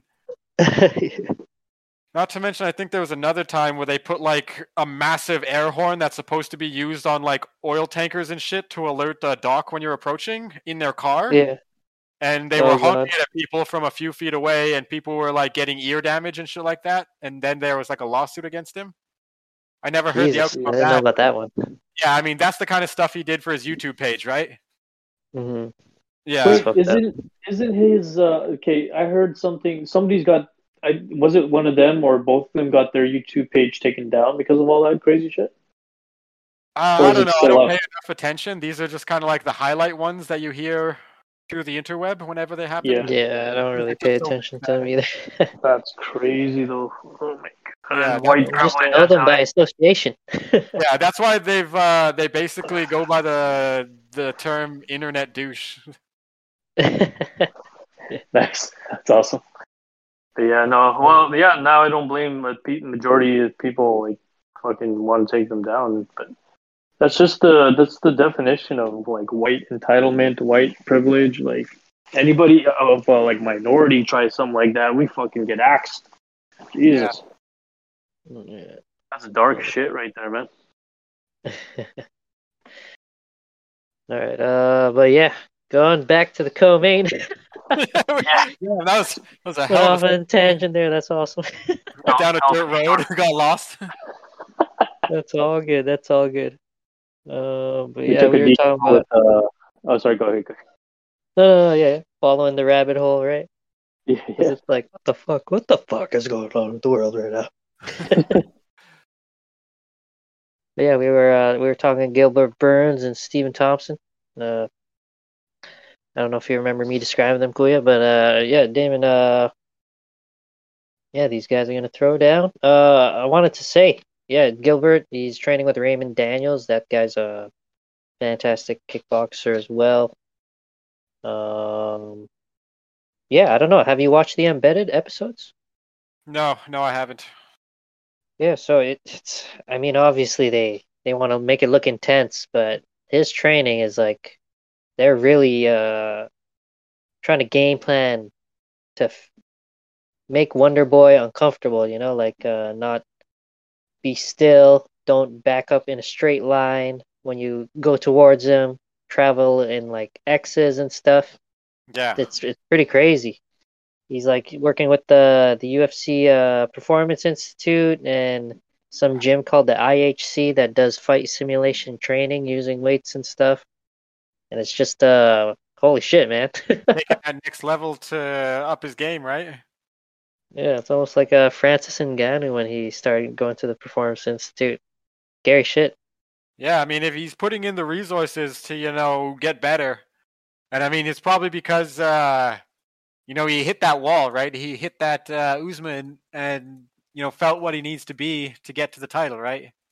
Mm-hmm. So he's probably Almost putting everything on the line. Yeah, he's got to be putting everything on the line. I mean, it's it's hard to hard to call between these two. Hmm So, uh, Kuya, uh, taking Burns and uh, Stephen Thompson. So Burns, he's a he's a little tank of a man. Uh, he's a heavy grappler, uh, dangerous striker, but not as good as Thompson, who is a karate master and has awesome uh, defensive wrestling.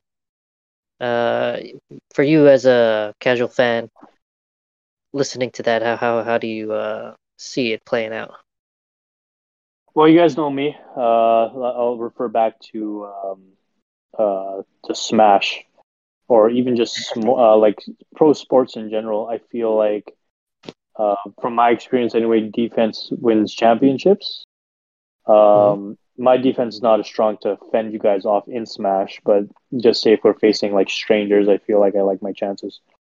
But even like in, in pro sports like basketball or, or football, especially in recent memory, defense is always kind of conquered. So I would say who's ever taking that path, uh, I would say has the edge. That's just me though, as a casual fan. Um, even thinking about Mayweather, you know, just being patient, waiting for an opening, even if it, if you throw less, um, even if your offense is compromised, because your defense is essentially your offense, right? So uh, I would say who's who's ever the more defensive minded guy, um, uh, that they would have the edge. That's an Yeah. interesting uh, take.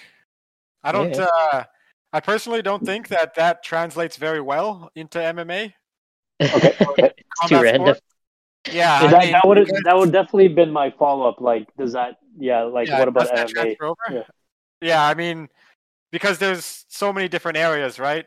There's not Mhm. just on offense or defense. It's not like there's one person who's designated offense.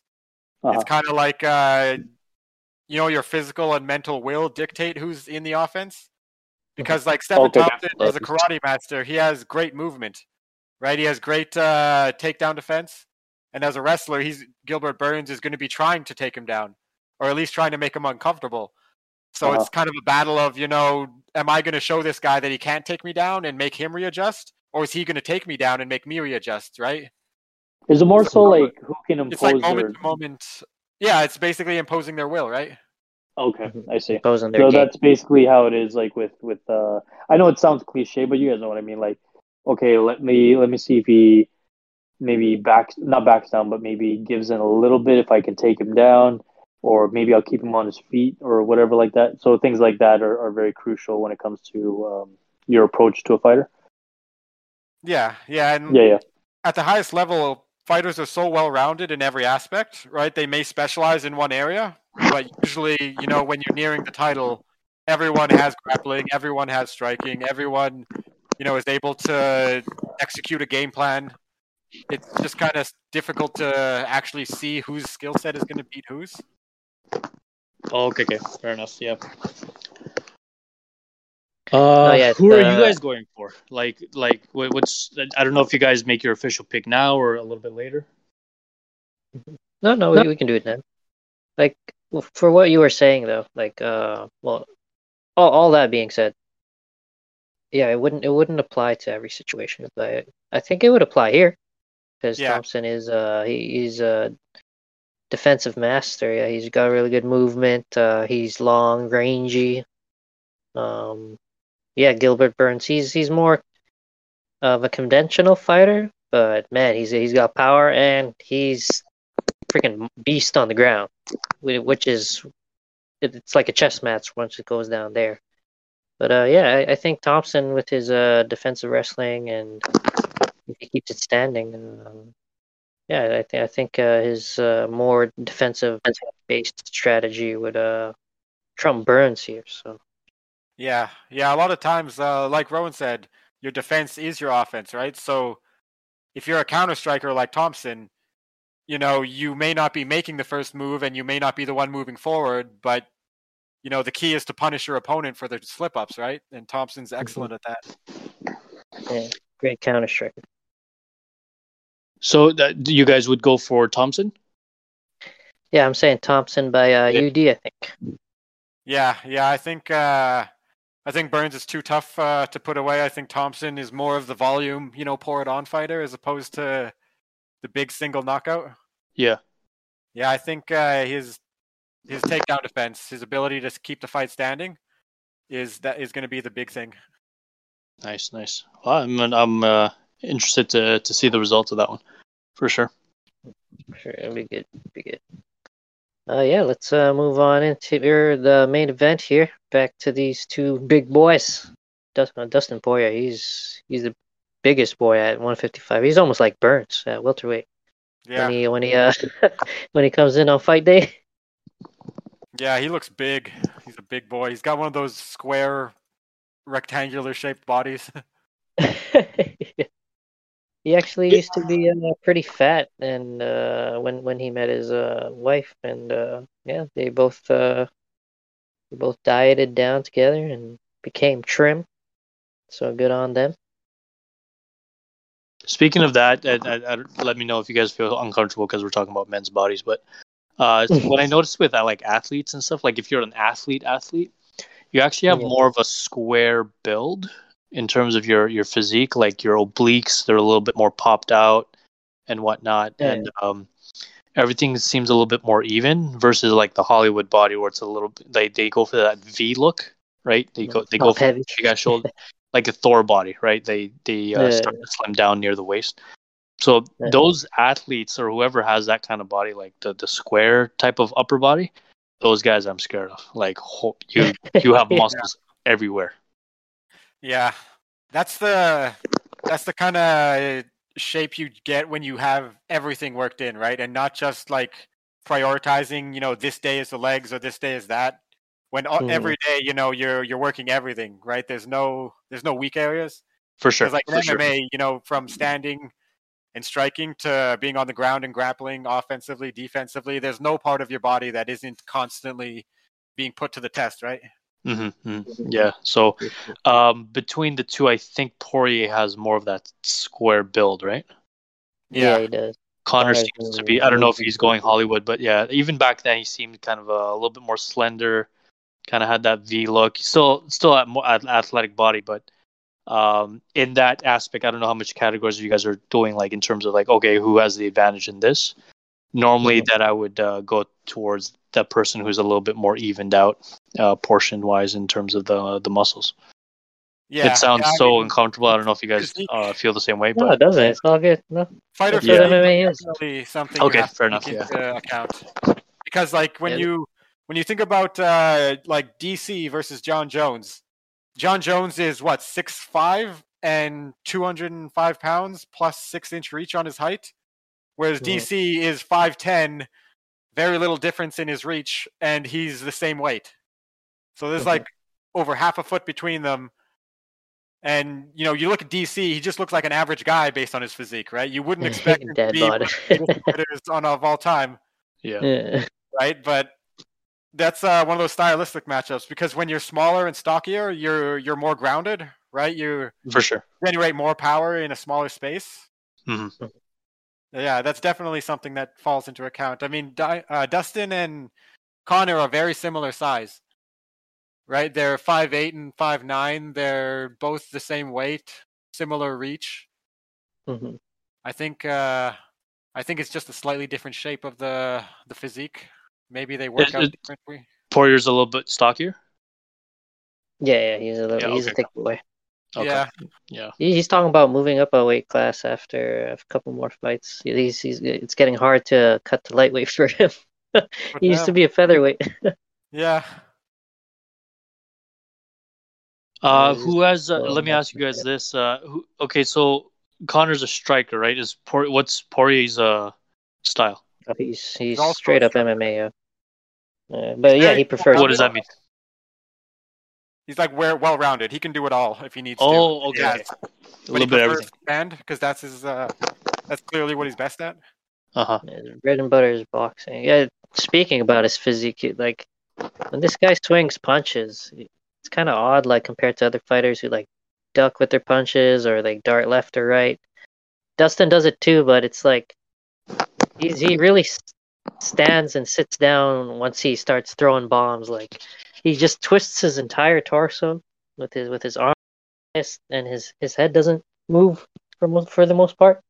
Yeah, it's, just, it's it's so weird, and his body's so thick. It's delivers so much power. yeah, he's he's very Pretty good amazing. at uh, putting his body weight behind his power.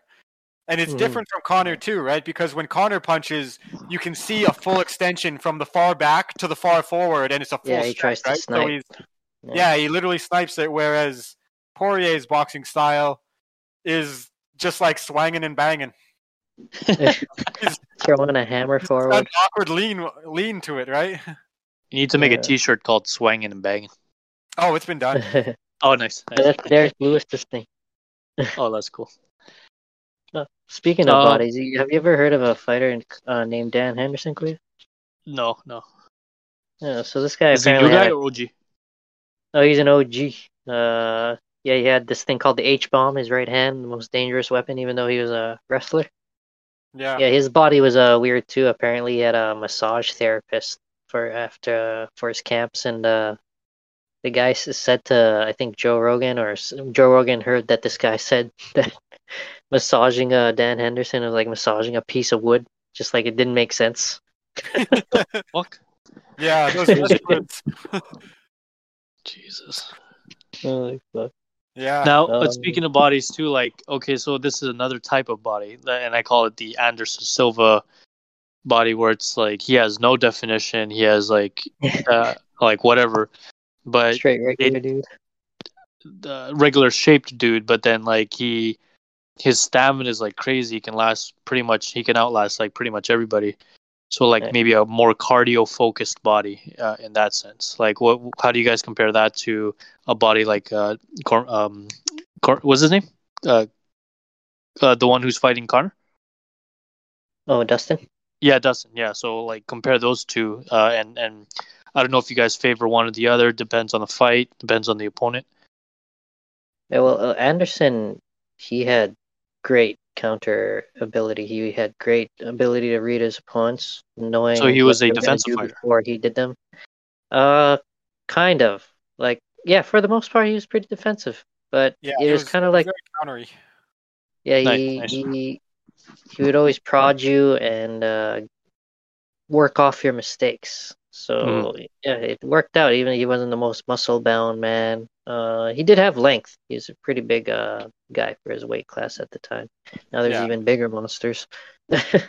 Yeah, I mean, Yeah, Silva, see the- Silva's No, kind of sorry, go same, ahead, go ahead. same conversation as Penn, where they they literally had so much physical talent, physical ability, just just baseline, right? They're just, you know, their their frame, their physique, just they they like genetic lottery almost, and they they lucked out with, you know, a body that could just do whatever you wanted it to, right? They, they obviously Mhm. put the hours in, they put the training in, but it's not like Conor where he sculpted his body to the point where every muscle is defined, right?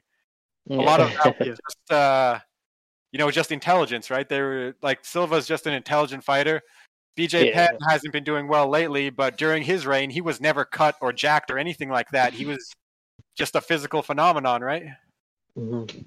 i think the Yep. that was the same for anderson but i mean stylistically anderson just had all the tools yeah, a lot of X factors. A lot of X factors. yeah definitely I would, uh, yeah, like if say if I had to pick like a, a fighting style, if I were ever to go into, I I would prefer. I again, like I, I bring it back to Smash. Like I, I would rather just like build on my obviously work on my strength as well, but like just build on my cardio so I can outlast the opponent. Uh, wait for them to strike and I'll counter. At, and then I mean, if you mix that with just studying the opponent and uh, like whatever their their um, it's almost like studying their game tape and all that stuff if it ever goes down to decision and um, say you have the uh, cardio uh, advantage and you know the counter strikes even if you if you get less shots in like that's that's probably why he was like, successful as he was yeah yeah i mean that's a big part of this fight too the dustin conor fight Mhm. because Connor Conor, uh, you know, he's he's as fast and accurate as any fighter's ever been in the UFC. With a single Uh-huh. shot, probably faster and more accurate than Anderson Silva. Mhm. Well, But the thing is, Wow. to, in order to do that, you know, you need to expend a lot of energy with a single shot. And if you miss, Yeah. You immediately, you know, took a chunk out of your gas tank. So like or bit- if the guy you're hitting is durable, like Yeah. Dustin at 155, he can he can eat some shots. yeah, He- he like if uh, it's a risk reward, right? Like uh, everyone, or not everyone, I guess the majority think if this fight's going to go either way, it'll be Conor early by knockout or Poirier after round two. ah, I see. Yeah, I see. because like it's not that Conor Got has to a get him out of there early. yeah, he, Conor doesn't have a bad gas tank or anything. It's just stylistically his fight demands output, right? Yeah. Mhm. Is he the Mike Tyson think of the MMA? playing. No, no, that's uh, that's probably I'd say it's Francis. yeah, Francis Ngannou. Francis gave him the belt so he can wear it. Yeah. It's crazy. Holy shit. Just those Yeah, type of fighters, like you gotta you gotta try to outlast them and not not get caught early. Otherwise, I you're guess pretty at much some done. point in, in his career, he was kind of like Mike Tyson for, for his notoriety and the way he was finishing people. But that was at featherweight. I feel like he's just fallen in the line at, at 155 lightweight. yeah, It's just, just it's just fault to Conor. It's just you, you probably could have done more at featherweight because 155 is fr- the rank board from top down. All those guys can beat each other. Just like who's gonna have the better day on the on the day of the fight. yeah, yeah, and like with his his fighting style too. At 145, at five nine, he was pretty big, so you don't need to put Yeah. as much on your punches to do the damage. And with his Mhm. style of like and he reaching- big hands. yeah, he definitely had the height and reach advantage, right? He had the size advantage. He didn't have to put as much Mhm. behind to do as much damage. Whereas lightweight, you get up here, every guy is two, three, maybe four inches taller than the division below, and everyone, you know, is suffering less from the weight cut. Mhm. Plus, you know, you're carrying more weight. You know, it's it's just I don't think his punches carry as much power as they did. So when he first started, I th- this might be an obvious answer, but has he has he gained weight in his career, or has he tried to lose weight? When when he was at 145 he was very thin like uh uh not quite anderson silva you know where there's no definition he was very defined very toned all around but that was during his mid 20s and you know how he killed during that himself to make that weight. yeah Oh, he, jeez. he was going through the weight cut but he was absolutely destroying people Yeah. I remember the I Hungry think Conor.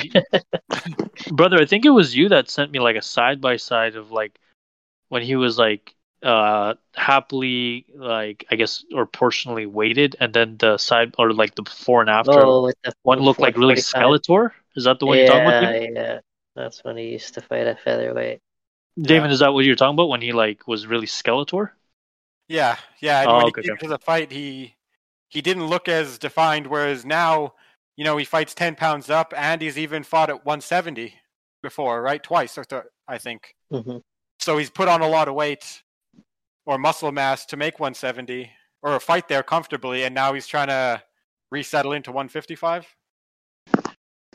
Jeez. Yeah. Okay, Okay. Forty-five. so he was just eating salads, and he said he he he his training partners. He sees them eating steaks and stuff. He wants to join in. So yeah, that's why he moved up. Let me let me ask you this, guys. Like, uh, I don't know if it goes with MMA as well, but uh, I kind of had a feeling with um with boxing. Okay, so the issue with a fighter is trying to lose weight, and the disadvantages of that if they lose power or speed, whatever. And then someone who's trying to gain weight and they lose a step or maybe whatever they feel sluggish or something like that. For for MMA, like what's the disadvantages and advantages of someone who is mainly a, a heavier weight going down and vice versa, lighter weight trying to trying to bulk up? I think it's mostly the weight cut because, uh, like, the you know how you know do you know how weight cu- cutting works? So like if I'm one if I'm 190, I need to get to 175. yeah, you just cut Uh, water weight.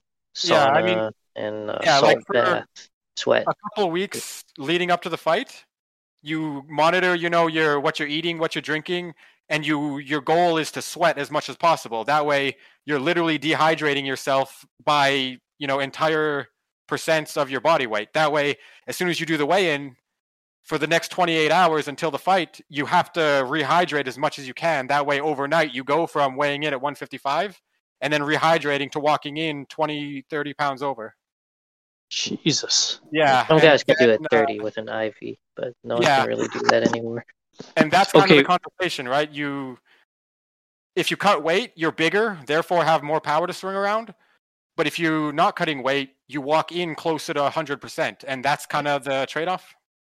Yeah. Cut too much, uh, you're you're killing yourself even when you hydrate. Uh, Yeah. Don't cut enough, you might be fighting someone who's cutting a little bit and they're bigger than you. It's Yeah. it's, a, it's a big uh, seesaw game. Yeah, plus the the divisions in MMA are much bigger than boxing. They're 10, 15, 20 pounds, whereas Mhm. boxing sometimes goes down to 3 pounds, 4 pounds per division. Oh, I see. I see. Yeah. Huh. Yeah, that's uh, Pretty technical stuff. that's that's pretty crazy. Cause like, okay, cause uh, there's this one fight I kind of remembered. Uh, he was signed under Mayweather, and I think he was an undercard to the Mayweather. Oh, Damon, I don't know if you remember watching this. Uh, we were we were at uh, your your parents' house, uh, the one before you guys moved to um, uh, Selkirk.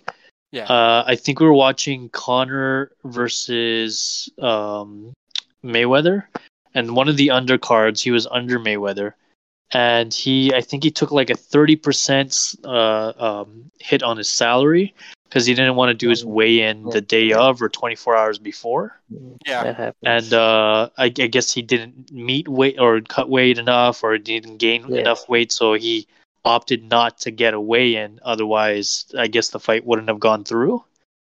Yeah, like how yeah, how strict are those rules when it comes to fights like that? The the way it usually works is if you can't make weight, they'll usually give your opponent and their team or I guess first it's the doctors. If the doctors like there's this one woman I forget who it was, but she uh, she weighed in, and as she was standing on the scale, she physically passed out Mhm. because of the, the dehydration and you know the the weight cut. And then Mhm. the doctor called off the fight. So in that situation you know it's a doctor decision. Whereas if you don't make weight your opponent gets to decide if they want to fight you or not. Because if you miss then they weight by get a one cut of your uh, your, Yeah, your like if- if you miss weight by one pound maybe your opponent thinks okay maybe it was just an accident and they didn't come in close enough. But if you miss weight by 10 15 pounds which has happened before you know the the guy who made weight isn't going to want to fight because he knows for a fact the opponent's walking in at 100% he didn't cut anything yeah. so it's, Ah, I see. it's like I risk see. or reward right you're getting 30% of your opponent's pay but are you- is it worth risking a loss but at the same time you just went through a three month camp to prepare for this fight and you don't want to waste that right Yeah. All right. Interesting. All right. Well, uh, yes. so sorry to cut this, but uh, coming to the close here. I'm running out of time myself. but yeah, I hope I hope uh, you find that interesting about weight cutting. Uh, and in a future pod, we can uh, elaborate on it. Kuya. Yeah, for sure. Sorry, sorry if I uh, went off course here. No, no, no. It's all good. Uh, just wanted to hand in the uh predictions. Uh, did, did you want to hand in a prediction, Kuya, before we? Uh, So, so okay, wait. Before we do that, okay, who am I voting for? The who's the defensive guy's name in the in the the co-main event? Oh, uh, Stephen Thompson. Okay, and you guys are going for Thompson as well. yes. Uh, excuse me. Okay. Oh, bless you, by the way. Okay, so we're all going for Thompson. Okay. Let's Yeah, see and- here. and- I mean, I only know da- uh, Conor. Uh, he uh, he was savage first uh, first round. Tried to do a little remix on the second one, and he fucking got rocked. Mhm. Uh, oof. But then you guys, I'm trusting your guys' judgment that like um, Dustin is. There's no way Dustin's allowing like he's not gonna just let Conor try to walk all over him either, right? So I'm trying to not to over overthink. Mhm. Uh, I do like Conor. He's hilarious. I'm gonna go with Conor. I'm gonna go with Conor. Oh shoot! Oh. You. I'm gonna go with Conor. Yeah. Yeah. You So you guys going? victory, or are you just gonna pick him as a winner? Was that?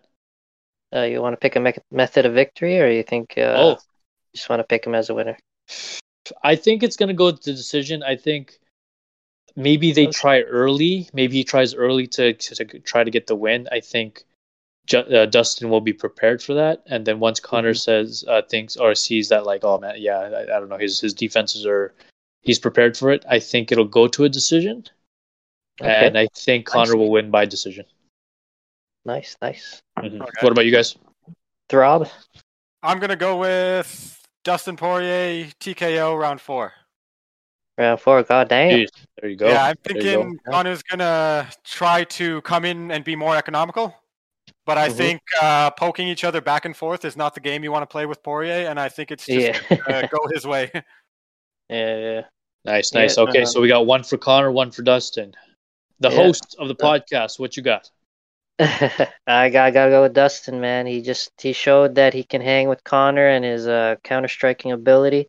I don't know uh, what different stuff Conor will come out with. Maybe some stuff that uh, he'll hit with Dustin with. You know, it's always possible with Conor, but I think Poirier, he, he has a good chin at 155. He's going to survive what Conor has to bring in those first two rounds. And yeah, I think he'll probably just get it done in round three. TKO. Should we make a wager on this? Like skip for the winner? Oh, no, we don't wager. I, I, I do a little uh, betting on the side, but yeah. We're just going to see. Fair enough. Yeah, fair if you enough. want, uh, we can do the uh, result pod if you want to tune in on there too, and uh, we can talk it over.